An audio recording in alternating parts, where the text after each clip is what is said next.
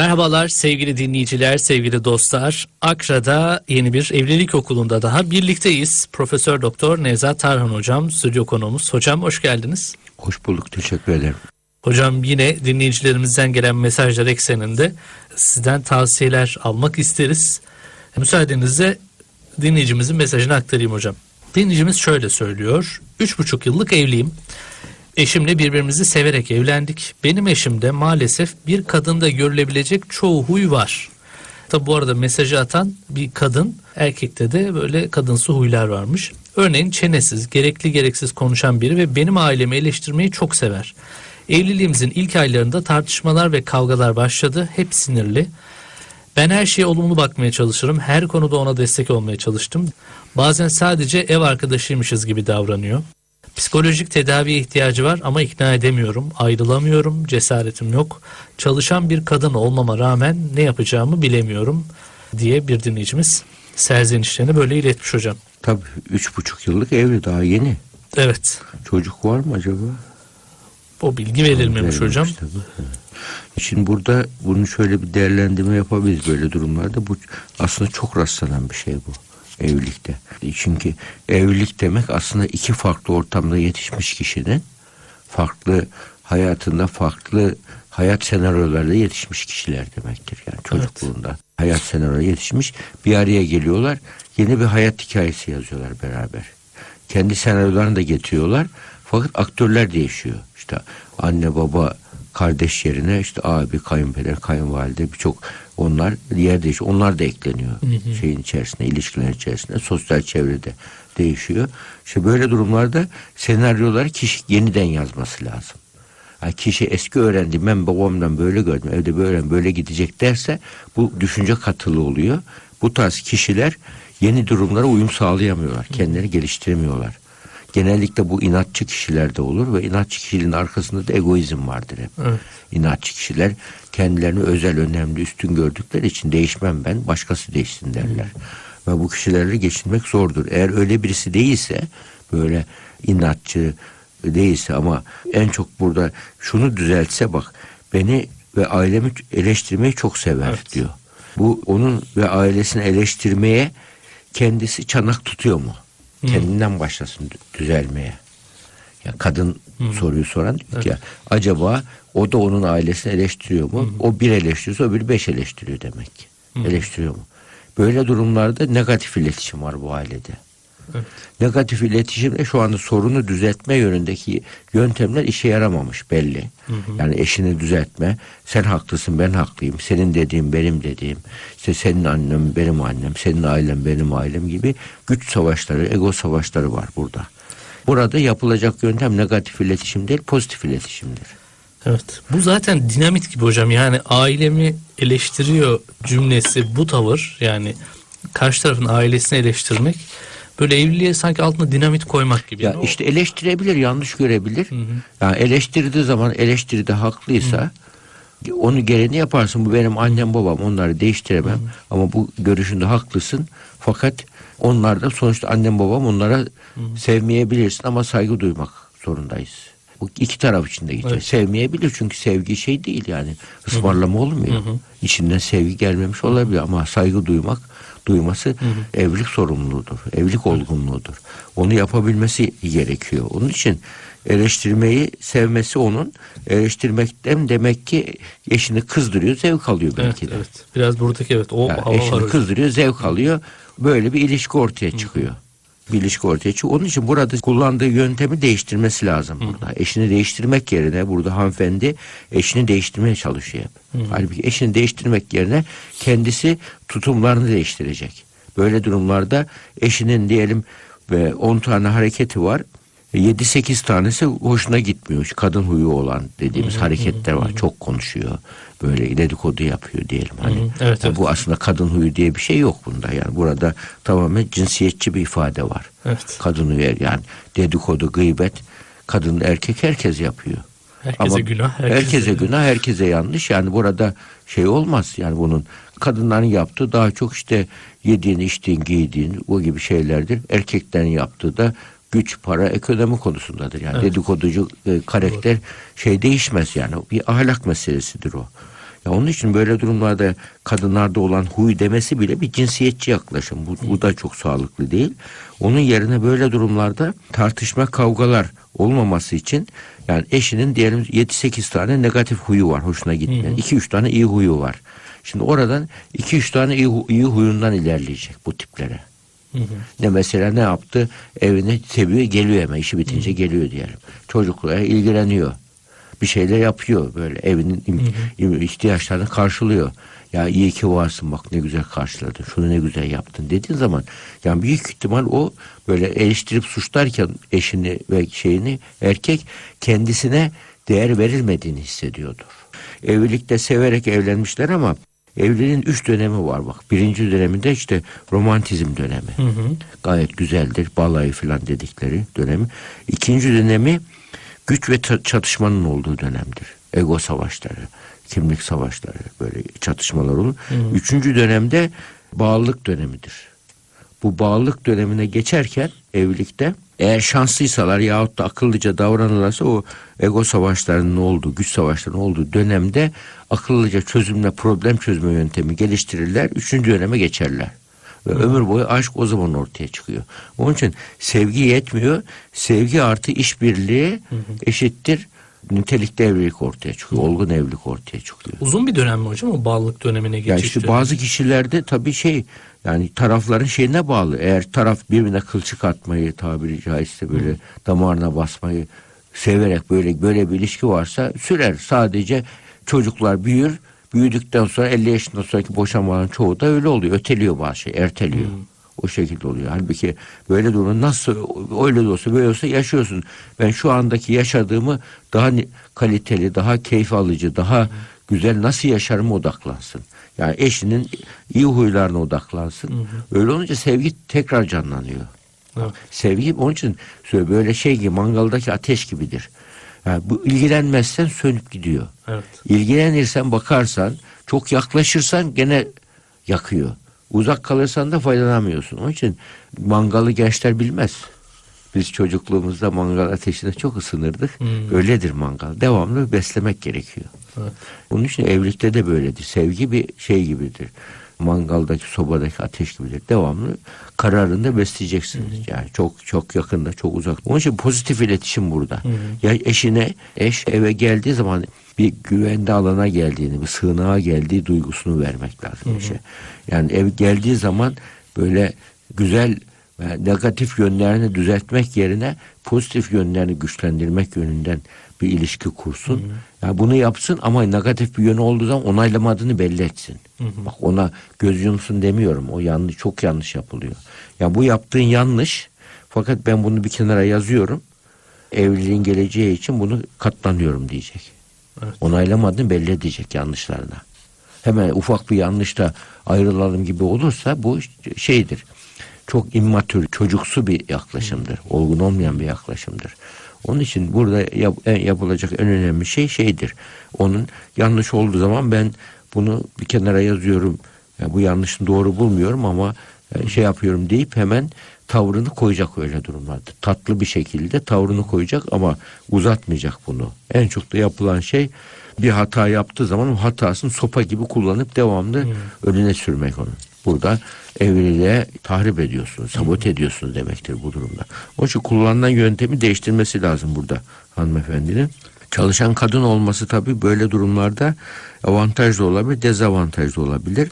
Yani erkek de çalışıyor, kadın da çalışıyor. Yani günümüzde artık çok sık bir olan bir durum. Yani, yani annelik rolünün ihmal etmeden çalışabilmesi kolay değil tabii. O, o da ayrı bir konu ama böyle durumlarda genellikle şöyle oluyor bak evliliğindeki o, o üç dönemin bozulmasında evlilikte iki taraf birbiriyle daha çok ilgileniyor, sohbet ediyor, konuşabiliyor, paylaşım daha çok oluyor.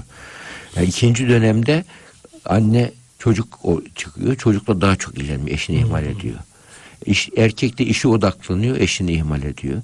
Birbirlerine olan ilgi zayıflayınca sevgi de zayıflıyor. Öyle normal. Onun için orada iki tarafta birbirleri birlikte zaman geçirmek sihirli kelime. Birlikte nitelikli zaman geçirmek. Bunu yaptığınız zaman sorunların çoğu büyümeden çözülüyor. Bu şuna benziyor yani bir insan eline mikrop bulaşıyor gündüz yıkıyorsun geçiyor farkında değilsin. Eğer yıkamasan sen vücuda girecek hasta edecek seni. Bunun gibi yani birçok negatif şeyi farkında olmadan doğru bir yaşam stiliyle vücuttan hemen bir hijyen gibi yani bir psikolojik hijyen gibi temizleniyor. Onun için kişi doğru yaşarsa evlilik doğru gider. Yanlış yaşarsa evlilik de yanlış gidiyor. Yani burada doğru e, doğru davransın ve biraz zamana ihtiyaç var burada tabii. Yani Çok majör bir durum. Bu, ya bu her evlilikte o zaman zaman hocam? olabilecek Evet. bir şey. Önemli olan yani bir de evlendikten sonra biz hani hep söylüyorum ben bazen nikahta çağırıyorlar böyle bir söz verdikleri zaman evlenmeden önce gözünüzü dört açın evlendikten sonra yarım açın diyoruz. Yani evlendikten sonra artık kusur birbirinin kusurunu görmeyen şey yok ki. Yani hatasız insan olmaz ki. Yani hatalarını büyük majör hata olmadıkça yani yalan söylemek, eve gelmemek gibi, uyuşturucu kullanmak gibi olmadıkça bana o onu giymiş, bunu giymiş, ortalık dağınık olmuş, olmamış. Bu gibi şeyleri yani mesela evlilikte en çok çatışma sebeplerinden birisi de sen dilinin kullanılması. Sen dilinde sen niye bunu böyle yaptın? Niye bunu giydin? Niye benim annemi böyle eleştirdin diyor. Halbuki şöyle dese mesela ya ben annemi sen eleştirince kendimi çok kötü hissediyorum dese. Ben diliyle.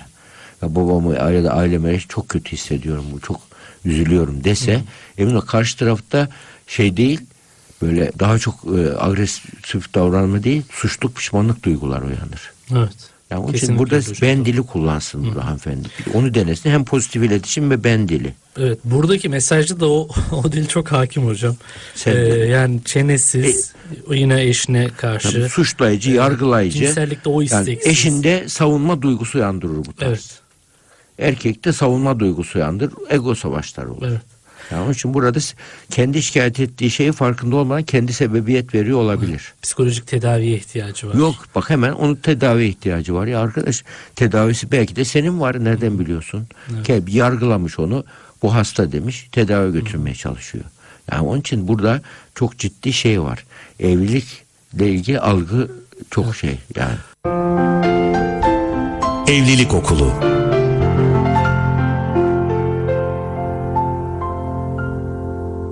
Peki mesela bir burada e, o kadar böyle arka arkaya olumsuzluklar saymış ki mesela her şeyi denedi falan olmuyor. Çalışan da bir kadın ekonomik geliri de var. Ama yine de ne yapacağımı bilmiyorum diye ayrılamıyor. Tabii bu ilişkiden bağımsız olarak söylüyorum bunu. Birçok böyle danışan işte olumsuzlukları sayıyor sayıyor sayıyor ama ne yapsam ayrılsam mı ayrılmasam mı ya yapamam gibi bir durum var. Bu kadar olumsuzluğa rağmen bir kişinin imkanı varsa çünkü biliyoruz yani mesela bazı ilişkiler e, yine bu ilişkiden bağımsız söylüyorum bunu. Bazı ilişkilere bakıyorsunuz hakikaten bitse daha iyi. Yani çünkü çok birbirine zarar veriyor. Bitse belki de daha iyi olacak diyorsunuz ama yine de o ilişkiden çıkmıyor. O olumsuzluğun içinde yine de kalmayı göze alıyor. Bu neden insan? Ya bu borderline kişiler vardır biliyorsun. Borderline kişiler böyle sınır kişilik tipi olan kişiler. Bu kişiler eşine der ki senden nefret ediyorum. Niye evlendim seninle der. Bi- Biraz sonra beni bırakma der. Bak iki, iki zıttı aynı anda yaşar. Evet. Ya borderline kişiler böyledir yani. Hem ne, senden nefret ediyorum der şey yapar. Mesela çocuğunu sabah şapur şupur sever. Öğleden sonra niye doğurdum seni der çocuğa. Yani bu tarz borderline kişiler gerçekten duygusal olarak tutarsız, dengesiz kişilerdir bunlar. O duygusal olgunlaşmamış kişilerdir ve çoğunda da çocukluk travmaları var onların.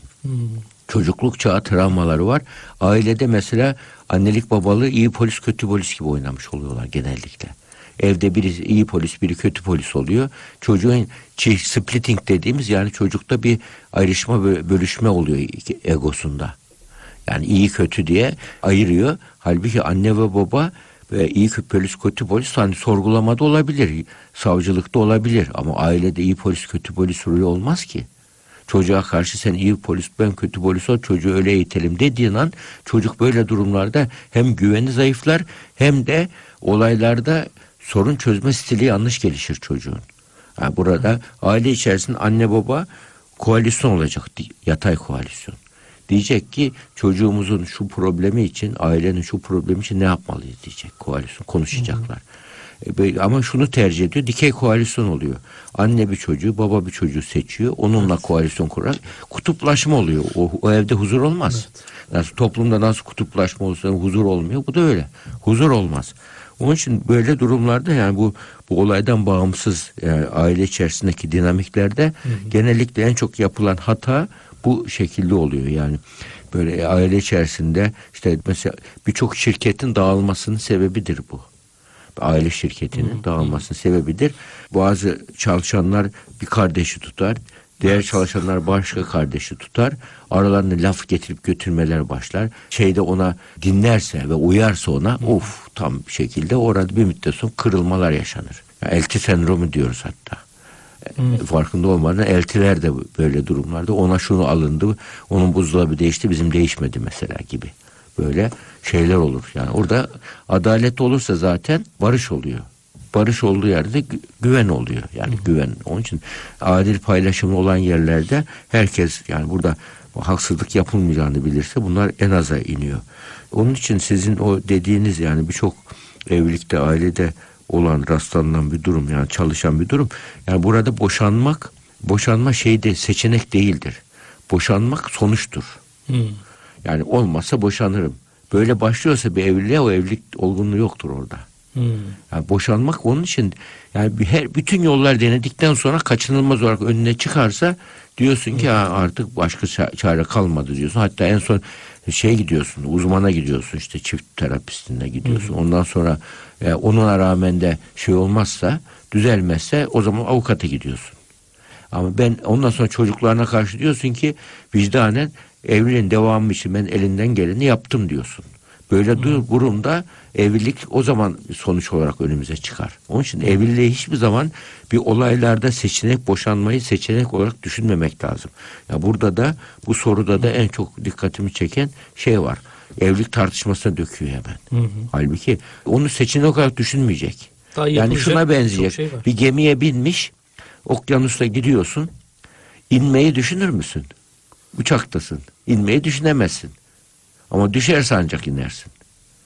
Ama onun için burada öyledir. Ya da bir cerrah ameliyata başlamış. Ameliyatın ortası sıkıldım ben yapamıyorum bırakıyorum diyebilir mi? Bunun gibi yani. İçin evlilik böyle bir şey. Ciddi bir iştir. Evliliğe girdiğin zaman A planı olması B planı C planı olacak. Böyle bir manik hastamız vardı biliyor musun? Çok konuşkan, enerjisi artmış, uykusu çok. B planın var mı dedim. Ne B planı? Z planım bile var demişti. Şimdi hocam peki yine bu sorudan yola çıkarak bir soru soracağım ama yine bu ilişkiden bağımsız. Özellikle kadınların daha çok dertlendiği bir konu. Yani siz de rastlıyorsunuz hocam. Erkekler kolay kolay destek almak e, çok zor geliyor bir erkeğe. Ve kadınlar da böyle kolay bir şekilde işte ya eşimin destek alması lazım ama almıyor, ikna edemiyorum. İşte ben ne yapayım, ne yapabilirim gibi serzenişler çok oluyor hocam. Yani böyle bir durumda kadın o yükü yüklenmeli mi ya da erkeği nasıl ikna edebilir? Böyle destek alınacak Tabii noktalarda. evlilikteki o kötü ilişkilerde çatışmalı iletişim varsa evlilikte ilk kurban kadın oluyor genelde. Kadın geliyor depresyona giriyor, geliyor yani çoğu zaman. Böyle durumlarda sadece depresyona girdiği zaman böyle maalesef en yaklaşık depresyonu tedavi edip kişiyi gönderiyorsun durum. Ama aynı ortama gene gidiyor. Evet. Onun için biz evi tedavide üç ayak vardı. Doktorun ilacın yapacağı var. Kişinin yapacağı var, ailenin yapacağı var. Onun için muhakkak aile değerlendirme ölçeği var. Biz onu muhakkak evli çiftlerde ölçüyoruz. Orada işte yani hem ilişkilerdeki problem çözme stili nasıl, ilişkilerdeki mesela kadın erkek rollerinden kaçınmalar var mı? Rol paylaşımı ailede nasıl? Yani bir adil paylaşım var mı? Anne rolü, baba rolü, eş rolü hepsi ayrı ayrı yaşanıyor, doğru yaşanıyor. Bütün bunları araştırıyoruz. Ona göre çift terapisi gerekirse onu da terapiye alıyoruz ve bütüncül yaklaştığımız zaman daha iyi sonuç alınıyor. Nemli nüksetmesini de önlemiş oluyoruz hastalığın bir müddet sonra. En azından peki öyle durumlarda eş genellikle dediğiniz gibi erkek çoğu zaman benim bir şeyim yok sen git diyor Evet. gelmiyor. Kadınlar söyleyince ama eşini de görüşmemiz lazım. İşte şu test onu doldu. O düzelme o gelmez kabul etmez ki deyip kestirip atıyor. Ya bak onu da ben şöyle diyorum o zaman. Onun gelip gelmemesi onun sorumluluğu. Sen kendi sorumluluğun şu anda bizim onu davet ettiğimizi söylemen diyoruz. Çünkü o onun adına karar veriyor. O gel düzelmez o, değişmez o deyip kestirip atıyor. O da bir şeydir. Ön yargıdır. Onun için onun sorumluluğu en azından gelmese bile gelmese bile en azından onun sorumluluğunu hissettiriyorsun. O aile değerlendirme ölçeği var. Onu doldurunca zaten eşler de bakıyor ki ya bu bazı şeylerde kendisi de şey. İyi niyetliyse, sevgi varsa bakıyor ki Burada benim de yapmam gereken bir şey var diyor. Hemen o da değişim için adım atıyor. Yani oradaki soruların çoğu aslında farkındalık soruları. Oradaki ölçekteki şeylerin. Taraflarda farkındalık geliştiriyor. Gelmese bile şey yapmaya başlıyor. Terapinin bir boyutu gibi oluyor. boyutu gibi oluyor farkında. Onun için biz de zaten klinisyen olarak böyle durumlarda şey yapıyoruz. Vazifemiz ona bunu söylemek, yapmak. Gelir gelmez, gelip gelmez. Hatta ondan sonra şey olursa eğer daha sonra da niye düzelmedin o kadar gidiyorsun doktora diyor. Arkadaş sen bu tedavinin bir ayarını Evet. yapmadın diyebilmemiz lazım ona. Bunu bana söylediğinde gelmedin mi der yoksa. Der tabii haklı. Onun için öyle durumda bizim sorumluluğumuzu bilelim, yapalım uyarı vazifemiz ya da farkındalık kazandırma vazifemiz. Onu yapalım ondan sonra şey düzeliyor. Böyle çatışmalı iletişimlerde evlilikte boşanmayı seçenek olarak düşünen kimse evliliği yapmasın. Boşuna yapmasın, evlenmesin. Ya olmazsa ayrılırız diyerek nikaha gidiyorsan sen arkadaş evlilik öyle uzun bir yolculuğa çıkmaktır. Onun için bizim kültürümüzde evliliğe eş demiyoruz bak. Biz modernizm bize en büyük yaptığı kötülüklerden birisi karı kocaya eş diyoruz. Bizim kültürümüzde kadın ve erkeğe şey denir. Refik refika denir. Yol arkadaşı. arkadaşı. Evlilik yol arkadaşlığıdır ya. Evlilik birbirinin gözünün içine bakmak değildir. Bu modernizm aldatmacasıdır. Evlilik belli bir hedef var, birlikte ilerlemektir. Birlikte yürümektir. Evet. Bunun için yol arkadaşlığı olmak. Yol arkadaşları nasıl? Yani insan askerlik arkadaşı gibi yol arkadaşları çok güzeldir yani. Ha- Hayatta da öyle e, yüksek hedefler var. O hedefe giderken iyi çocuk yetiştirmek, mutlu bir şey yapmak, iki dünyaya uygun yaşamak gibi. Mesela bu hedeflere uygun yaşadığı zaman insan ya, mutlu bir yolculuğa çıkmış oluyorsunuz. Bunun için evliliği bir yolculuk gibi görmek gerekiyor. Yani evliliği birbirine böyle birbirlerine sahip olmak gibi görüyor modernite mesela evliliği. Halbuki evlilik birbirine sahip olmak değil, birlikte yol almaktır. Yol arkadaşı olmaktır. Yani bu, bunu evlilik kavramı yanlış kirlendi şu anda onun için. Evet. Peki hocam yola çıkarken yani olmazsa boşanırım zaten kapısını hafiften böyle aralıklı bırakmayacağız yani. Yok. O- Onu Ya düşüneceğiz. yani. onu düşünecek kişi ise evlenmeyin zaten. Hmm. Peki hocam mesela yola çıktık ama o boşanma sinyalleri de geliyor gibi. Yani öyle bir durumda da yok gibi mi davranmak daha doğru? Ee, yani tabii ki de mücadele edeceğiz. Mücadelesi zaten olmuyor. Ki Allah sorar zaten hani sen ne yaptın? Elinden bu geleni yaptın mı diye. yaptın mı? E, evet ben yaptım diyebiliyorsan tamam zaten şey yok eğer o konuda rahatsan. Ama o tarafta da bu zamanda değil ama önceden daha sık görülüyordu.